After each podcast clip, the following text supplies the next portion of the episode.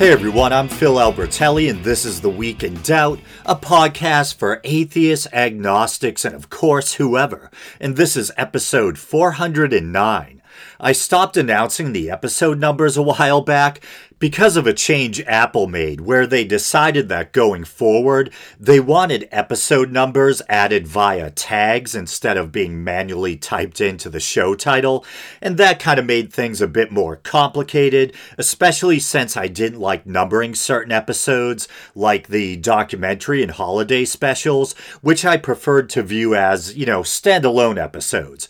But I decided, hey, screw it. I like announcing the show numbers, adds an air of professionalism journalism, I think. Eh, kinda. But it's probably not, you know, a precise reflection of how many episodes I've actually done, because I've published unnumbered episodes in the past, and now number tags are being automatically applied to even reruns, you know, through Podbean. But once again, hey, close enough. Episode 409 it is. And speaking of holiday specials, mediocre segue, I noticed to my chagrin that the recent holiday episodes I re released, the Salem Witch Trial episode and the brief history of Halloween, weren't showing up in my Apple Podcast app, but they were showing up on Stitcher. So I'm not sure what that's all about. Maybe it was just some sort of glitch, possibly due to the fact that I previously released reruns of those same episodes with the same title and the same attached files. So I went back and added Halloween Replay quote unquote 2021. Hopefully that helps. Probably not, but hey, can't hurt. And while it looks like I'm already doing a little impromptu housekeeping here, I might as well mention that while working on the YouTube version of that recent episode, where I attempt to take care of a bunch of assorted mistakes that had been piling up, I ironically noticed that I had said things in that correction episode that now needed correcting. Classic Phil. Referring to myself in the third person, gross. Anyway, I went in and added the why am I cracking myself up? And and added the needed corrections while editing the YouTube version, and then I exported it to audio and yanked down the original man, this is getting complicated. Yanked down the original version from the podcast feed and replaced it with that corrected version. And when you replace an audio file like that, it wipes out your hits or download count for that episode and sets it back to zero. But oh well, better than leaving, you know, bad information out there. And supposedly with Podbean, if you give the new file the same name as the old one, it'll just overwrite it and let you keep your episode hits. But in actuality, it never really seems to work that way. Anyway, some of the corrections or mistakes include how I was talking about that deadly shooting on the set of Rust, where Alec Baldwin was handed a gun that was supposedly quote unquote cold, but as we know, it actually contained live ammo. Well, while talking about that, I described a quote unquote cold gun as a firearm that's loaded with blanks as opposed to a hot gun, which would be a gun containing live ammo. But it seems to be the case that a cold gun is actually a gun that's completely empty, not even loaded with blanks, which, as I mentioned in the edited version, makes the error seem that much more egregious.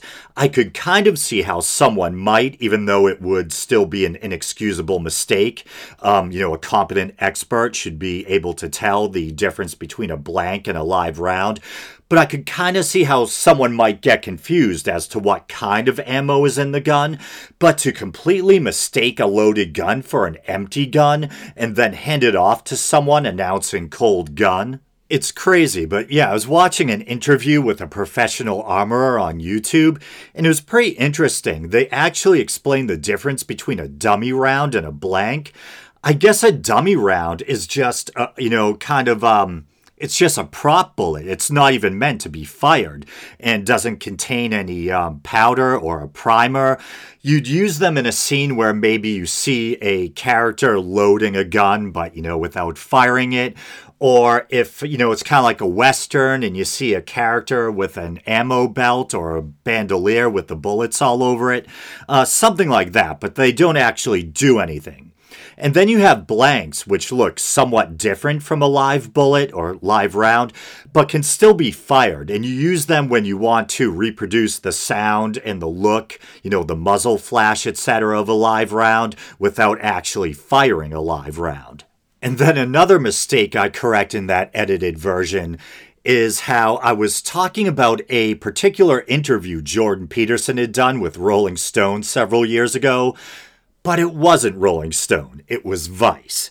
Uh, yeah, so Anyway, uh, enough with the corrections. Let's get on with the show. So, this is a story that definitely caught my attention and that I really wanted to cover, but I wasn't able to find the time until now. So, back on Halloween, which happened to fall on a Sunday this year, Marilyn Manson led or took part in a prayer circle with Justin Bieber and Kanye West, who I guess just goes by Ye now. Am I pronouncing that correctly? Y E. As part of one of Kanye or Ye's Sunday services. Very bizarre. And everyone, including Manson, is dressed in white and wearing what appear to be big rubber rain boots. And the video quality's not the best, so maybe they were made out of leather and kind of like engineer boots, I don't know. And at one point, Justin Bieber is on the ground and he's rubbing Marilyn Manson's feet. Very odd. And so, is this supposed to be symbolic of the washing of feet in the Bible, a kind of act of humility or purification? Or is Bieber just an absurd wackadoo? To quote Lucien Greaves of the Satanic Temple, why can't it be both? But yeah, really weird weird. And I mentioned that, you know, they were all wearing white, but it almost looks like Manson in particular is wearing some sort of burqa or ninja outfit. It's kind of like a hood face mask combo, so he kind of looks like a more awkward version of Storm Shadow from G.I. Joe. And so I've mentioned numerous times how I'm a big fan of Manson's music.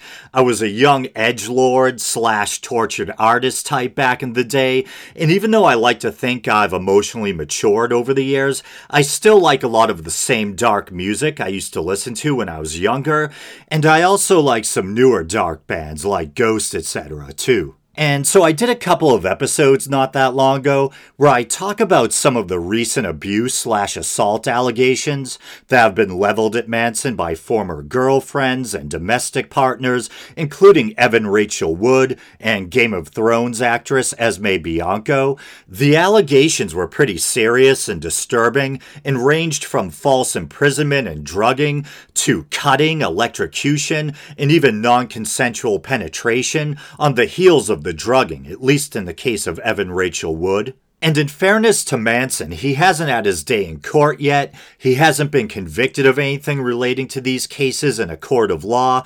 But in the court of public opinion, from a common sense lay perspective, I think it's safe to kind of take a where there's smoke, there's probably fire approach. And it kind of reminds me in that sense of Cosby and Weinstein. Sounds like a really bad law firm. Um, but I think um, the Manson situation is similar in the sense that you have an alarming number of accusers, many of them fairly high profile people themselves with established careers, coming forward with very similar stories. And a cynical person or a rabid fan might respond, well, maybe the allegations or their stories are similar because they're made up and the accusers are just copying each other. I think that's unlikely. I think the stories are probably similar because there's something to them, and that this man, Brian Hugh Warner, Marilyn Manson, may very well be a serial abuser. And I hate saying that because Manson is one of my favorite artists, and until all this, he was actually one of my favorite people in general. I loved how he was seemingly able to compartmentalize. He was able to exorcise his demons and express his dark side through his music and his art. And then off stage and in interviews, came across as this highly intelligent, thoughtful, and charming human being with a laid back, quirky sense of humor. I really love that about him. And I guess, in fairness, that side of him probably is genuine to an extent. People can be very complicated, and that's the shame. There probably is a good guy in there somewhere, but there's probably also this darker pathological side where he feels a need to dominate, exploit, and humiliate others. But I made the personal decision that no matter what, I'm going to keep listening to his music because I did stop to ask myself the ethical question of whether or not it was right to continue to enjoy and or support the music of someone who may have harmed or exploited other human beings. But if I stopped listening to every artist I like who purportedly abused or mistreated, you know, another person, I'd probably have to delete at least half of my music library. John Lennon admitted that he used to beat women, including his first wife, uh, Cynthia, I believe. There's anecdotes about Jimi Hendrix supposedly becoming violent and abusive at times when he drank. I'm a huge Doors fan, and furthermore, I'm specifically a huge Jim Morrison fan. And there's some stories about about Jim that are kind of disturbing. There's the infamous story about how Jim got drunk at a party, grabbed Janis Joplin's head, and forced it into his lap or crotch, causing her, you know, to break down and cry. But if it's the same incident, I think she actually got a shot and She hit him in the head with a whiskey bottle before she left, so she knew how to handle herself. And then, and I think it may have been in um, No One Here Gets Out Alive, but I've read so many Doors slash Morrison biographies that's kind of hard to keep them all straight in my mind. But there was this claim that Jim supposedly had a thing for young waifish female prostitutes, and that on one occasion he supposedly violently ripped one such girl's rings off her fingers and proceeded to roughly anally penetrate her.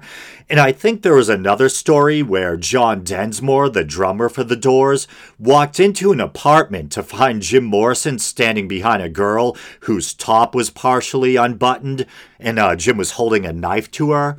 So, you know. And I really don't want to have to issue any more corrections, so hopefully I got at least the gist of those anecdotes correct. I've literally read, literally, the uh, Jim Morrison biography uh, No One Here Gets Out Alive by Danny Sugerman and Jerry Hopkins at least four or five times. I think I read the John Densmore biography twice. There was another more controversial biography. I forget the um, the author's name, uh, and th- there was one or two other ones too. But it's been so long, you know. I'm just trying to add the caveat that hopefully it wasn't so long ago that I unintentionally distorted anything. But yeah, so it's complicated. I think you have to do your best to be a decent human being and recognize and denounce the kind, you know, that kind of behavior, but without throwing the proverbial baby out with the bathwater. But the reason why I bring all this up is that people are wondering why the hell Marilyn Manson took part in a celebrity prayer circle. And to be honest, I don't know much about Kanye West or Ye, but I think I read that his Sunday services are kind of non denominational, but still might be more or less Christian. So, um, not something you'd expect Marilyn Manson to take part in. So, one theory is that this was Manson trying to kind of uncancel himself, that people love a redemption story, and an infamous shock rocker who used to tear, you know, tear up Bibles on stage, suddenly finding God and turning over a new leaf. Did I just say God in a really New Englandy way. God, people, you know, that people would eat that up and Christian types would probably welcome him with open arms. And a lot of that negative attention might suddenly turn positive. Another possibility is that he's undergoing a genuine spiritual or personal transformation. Maybe all the negative attention having to do with the public allegations of assault and abuse has spurred him to kind of take a personal inventory and caused him to want to, you know, turn his life around. I'm not sure if I buy that. I think most, you know, the most likely scenario is that it's just Manson being Manson. Manson likes being weird. He likes, you know, spectacle and keeping people guessing. And on some level, this might be performance art or an example of his offbeat sense of humor, even if others aren't necessarily in on the joke. Very surreal, though. It's like, oh, I had this weird dream that Marilyn Manson was wearing a burqa and Justin Bieber was rubbing his feet. Yes, sometimes reality, stranger than dreams or fiction. So I was going to briefly cover that Astroworld crowd crush incident that took place back on the 5th, I believe. I remember it was a Saturday and I was up at my sister's place doing some work for her, And I went inside to talk to her for a minute, and there was this breaking news story about a crowd stampede and eight deaths at some kind of music event. And as someone who's always really been into music, I'd always hoped that, despite however old I got, that I'd never become that guy who was just out of touch with the music of the day. But I have to admit, I had absolutely no idea who the hell Travis Scott was before this. Because of the name Travis, at first I thought maybe he was some country singer or washed up, watered down punk or nu metal guy from the 90s. I had no idea and I was way off the mark. Apparently, he's a really popular rap or hip hop artist who's also married or in a relationship with one of the Jenners or Kardashians, I think. How many of them are there? It seems like everyone's married to one. But even though I like to think or hope that I'm at least a somewhat decent and empathetic person, to be honest, I just feel so desensitized by all the mass shootings and terror attacks over the years, assorted other stories of human loss and carnage, that when I hear eight people died at a live music event, it honestly doesn't faze me much. And yet, on the other hand, I'm still deeply affected by stories of people harming animals. Not sure what that says about me as a person, but I think that's actually fairly common. It's probably because animals have this innocent childlike quality, and our relationship with our own species can be pretty complicated. But don't get me wrong, if I leave my kind of detached bird's eye view of the situation and zoom in on the individual loss, then I start to feel something. The death toll was eight, but I think recently another person, a young woman, succumbed to her injuries, bringing the death toll up to nine. And actually, these were all young people, which shouldn't be too surprising, I guess, given the nature of the venue or event but some were really young. I believe the youngest victim was only 14, the oldest being 27, still fairly young, relatively speaking. I wish I could be 27 again. So when I think of how, you know, these are kids whose parents are never going to get to see them alive again, then yeah, that gets me. But even though generally on a more macro or surface level, the stories of mass tragedy don't tend to faze me all that much, there was one lurid or bizarre component or detail that did get my attention. There were claims that someone had supposedly been going around the crowd randomly injecting people with a syringe, and this was being reported early on while the story was still breaking.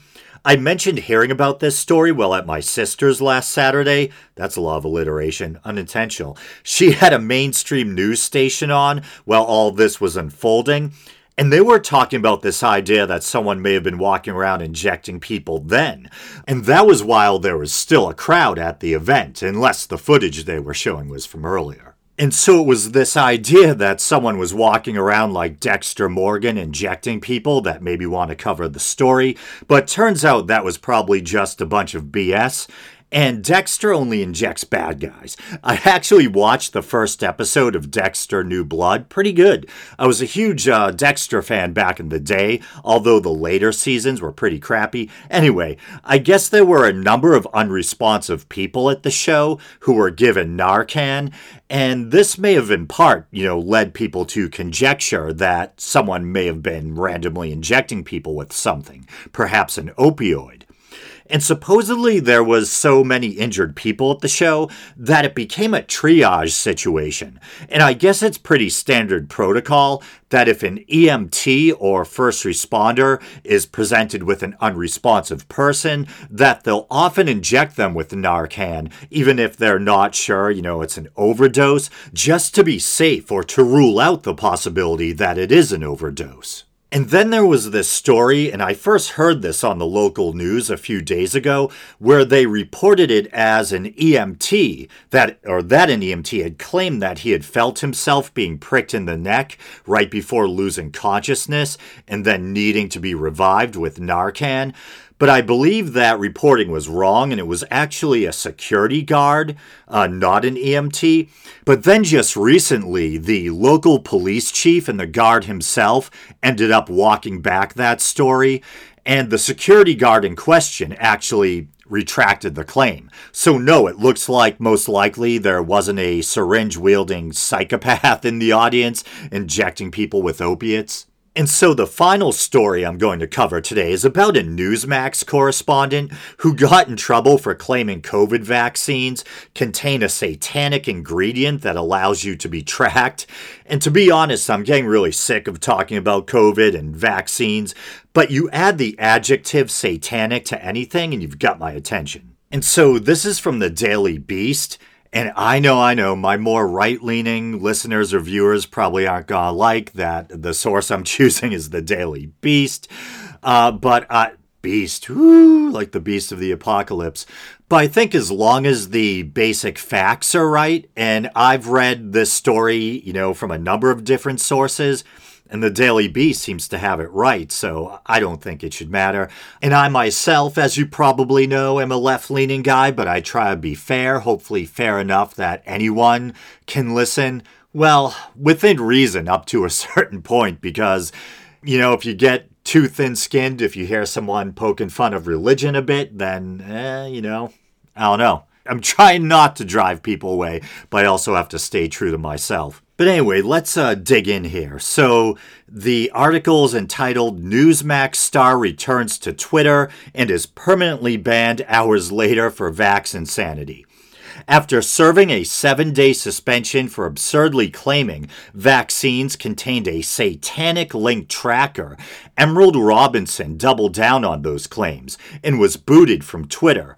And it looks like it's by someone named uh, Justin Baragona, I think it is. And it's dated to uh, November 9th. Newsmax White House correspondent Emerald Robinson has been permanently suspended from Twitter for repeatedly violating the social platform's rules against spreading COVID 19 misinformation, according to a spokesman for the tech giant. Twitter initially gave Robinson, who has relentlessly pushed anti vaccine falsehoods for more than a year, a temporary timeout last week after she posted an insanely absurd claim that the COVID 19 vaccines contained a glowing tracking device that was linked to the devil.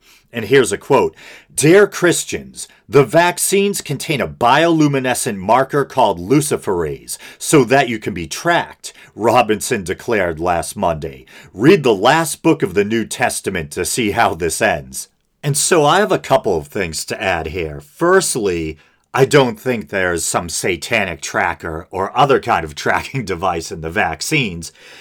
And even if there were, I don't understand this bizarre obsession with not being tracked. And I know this point is far from original, but if you have a cell phone, they can already track you. And I'm thinking like someone like me, I get out of bed, I go to work, I come home, maybe, you know, as boring as it sounds, I stop at the post office or, you know, the supermarket. Once in a while, I go out and do something social. Why would I even care if the government you know, knows my comings and goings, if they know what time I leave my driveway and go to my hellish day job or what time I return to my, you know, driveway at night, I have no idea. And I get it that on an instinctual level, no one likes the idea or the feeling that their privacy is being invaded or that they're, uh, or that they're being followed. I think that's like a deeply human instinct.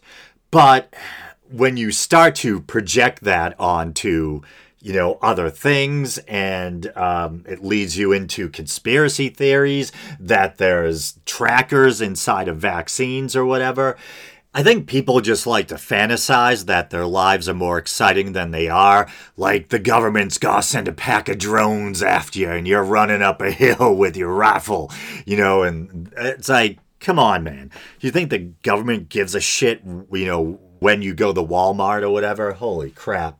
Unless is there some reason why you're afraid someone might be tracking you, plan to blow something up, or plan on stealing some kids, you know? If you're like a, living a normal life, you know, who cares? It's almost strangely conceited or presumptuous, you know, to presume that your life is exciting enough that someone would actually be interested, you know, in following you around. And the other thing I wanted to chime in on is she brings up the book of Revelation. Read the last book of the New Testament to see how this ends. And a point that I've long found fascinating and that I've brought up on this show over the years, you know, again and again.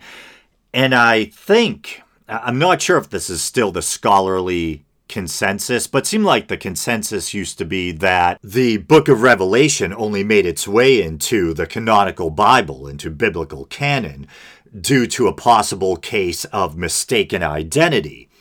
And the thinking goes that in the early church, there may have been this misconception that Revelation was written by the Apostle John, when in fact it may have very well been written by another figure named John, a figure known as John of Patmos, uh, an exile living on the Greek island of Patmos, uh, appropriately enough. And the author of Revelation actually identifies himself as John and as uh, being on the island of Patmos.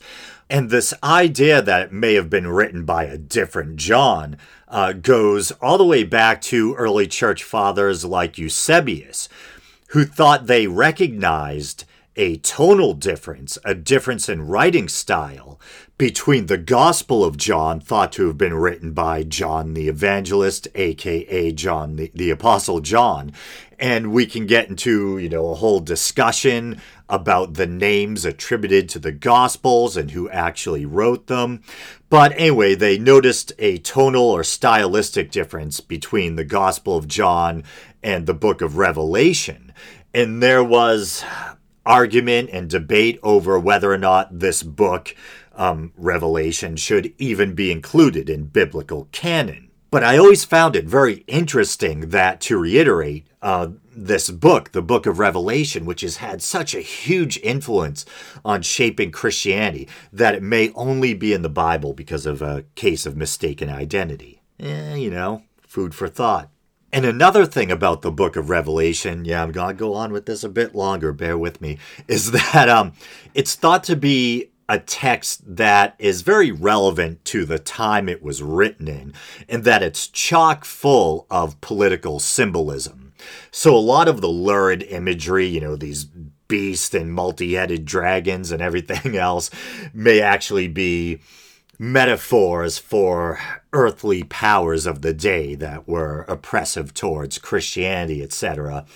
I believe the book of Revelation was thought to be written during the reign of the uh, Roman Emperor Domitian, who was not very kind to Christians, should we say. And then also, it's thought that the you know, the infamous number of the beast, 666, that this is actually coded symbolism for the Emperor Nero, who is also a uh, persecutor of Christians. And I know, I think it's both Greek and Hebrew, where um, the letters also had numerical value. And I think it's Greek that the number 666 that you can you can decode that into Nero Caesar or that the numerical value of Nero Caesar is 666. But I think the greater point I'm getting at is that you have this fascinating, albeit man made text, which probably almost didn't make it into the Bible, and yet people put so much importance on it, you know? But anyway, just to remind us where we left off, um, we're at her quote Dear Christians, the vaccine contains a bioluminescent marker called luciferase so that you can be tracked. Read the last book of the New Testament to see how this ends. And then the article continues While some vaccine research has used the enzyme luciferase, which has bioluminescent features, it is not an ingredient in any of the coronavirus vaccines currently on the market. Furthermore, luciferase does not have any satanic associations, despite deriving its name from the Latin word lucifer, which means light bearing. Besides receiving the reprimand from Twitter at the time, Robinson was also benched by Newsmax over her blatantly false claims about the vaccines. Prior to taking Robinson off the air pending a review of her anti vax social media posts, Newsmax also publicly rebuked its controversial star. And so here's a quote Newsmax strongly believes and has reported that the COVID 19 vaccines are safe and effective. We do not believe the vaccines contain any toxic materials or tracking markers, and such false claims have never been reported on Newsmax. And the quote continues, or there's another follow up quote The many medical experts appearing on Newsmax have supported the use of the vaccine. Then the article continues After serving her week long Twitter lockout, the conservative firebrand returned to the social media site with a fury on Tuesday morning, proclaiming that she was back on Twitter at least, seemingly throwing shade at Newsmax for sidelining her. Robinson then promoted her account on Substack, a subscription newsletter service. Join me at Substack today before I'm banned again, she wrote, sharing a link to a post in which he doubled down on her disproven claims about luciferase and vaccines. Robinson would continue to implore her followers to join her Substack page, which included a new post on Tuesday that again suggested the vaccines were linked to Satan. And here's a quote One more thing the new COVID 19 antibody test is called Satan, but spelled S A T I N, so more like Satin which kind of reminds me. I, I, mentioned Ghost earlier. They have that song. Uh, what what's it called? Year Zero, where they kind of spice it up instead make it sound more exotic. Instead of saying Satan, they they pronounce it Satin. Hail Satan, Archangelo. Yeah, you know, you know what I'm talking about. Welcome year zero. Um, the anti, you didn't want to hear me sing. Anyway, so one more thing. The new COVID 19 antibody test is called Satin and, is, and uses luciferase. No, I'm not kidding, she wrote. It's not an accident that they've given this name to this test. It's a warning. Eventually, Twitter decided to shut her account down for good. And I know I'm to catch hell for this, but I could care less. You know, it's a private company. Until, you know, the government starts regulating it like a utility, they can boot anyone they want. And I know, slippery slope and all that. I'm not going to shed any tears that this nut job can't fearmonger about vaccines being satanic anymore on, on a private fucking uh, social media platform, pardon the language. And so I actually looked it up because I had never heard of it. But SATIN, S A T I N, stands for Serological assay based on split tripart nanoluciferase. That's a mouthful. And I'm actually looking at a PubMed.gov article here, dated to March of this year, and it's entitled A Homogeneous Split Luciferase Assay for Rapid and Sensitive Detection of Anti SARS CoV 2 Antibodies. Better diagnostic tools are needed to combat the ongoing COVID 19 pandemic. Here to meet this urgent demand, we report a homogeneous immunoassay to detect IgG antibodies against SARS CoV 2. This serological assay, called SATIN or SATIN, S A T I N, is based on a tripart nanoluciferase TNLUC approach in which the spike protein of SARS CoV 2 and protein G, fused respectively to two different TNLUC tags, are used as antibody probes. So, way above my pay grade, man. I'm getting way out of my depth, but hopefully you get the point that um, all you know from all this scientific jargon that this isn't uh, satanic. Okay, satanic perhaps, S A T I N but not satanic. Okay, anyway, uh, I'm feeling giddy with uh, sleep deprivation. I have to get up at like 6.30 tomorrow morning. It's now 10.57 p.m. on a Sunday evening, so I'm going to call this one a wrap. As always, thanks everyone for listening. You guys know the drill. You can like the Facebook page. You can follow me on Twitter, even though I'm not there that often, which is probably why I don't care if uh, other people get kicked off. Solipsism for the win kidding. And uh, if you want to help the show out monetarily, you can go to patreon.com slash the week in doubt and help support what I do here for as little as 99 cents a month. All right, brothers and sisters, until next time.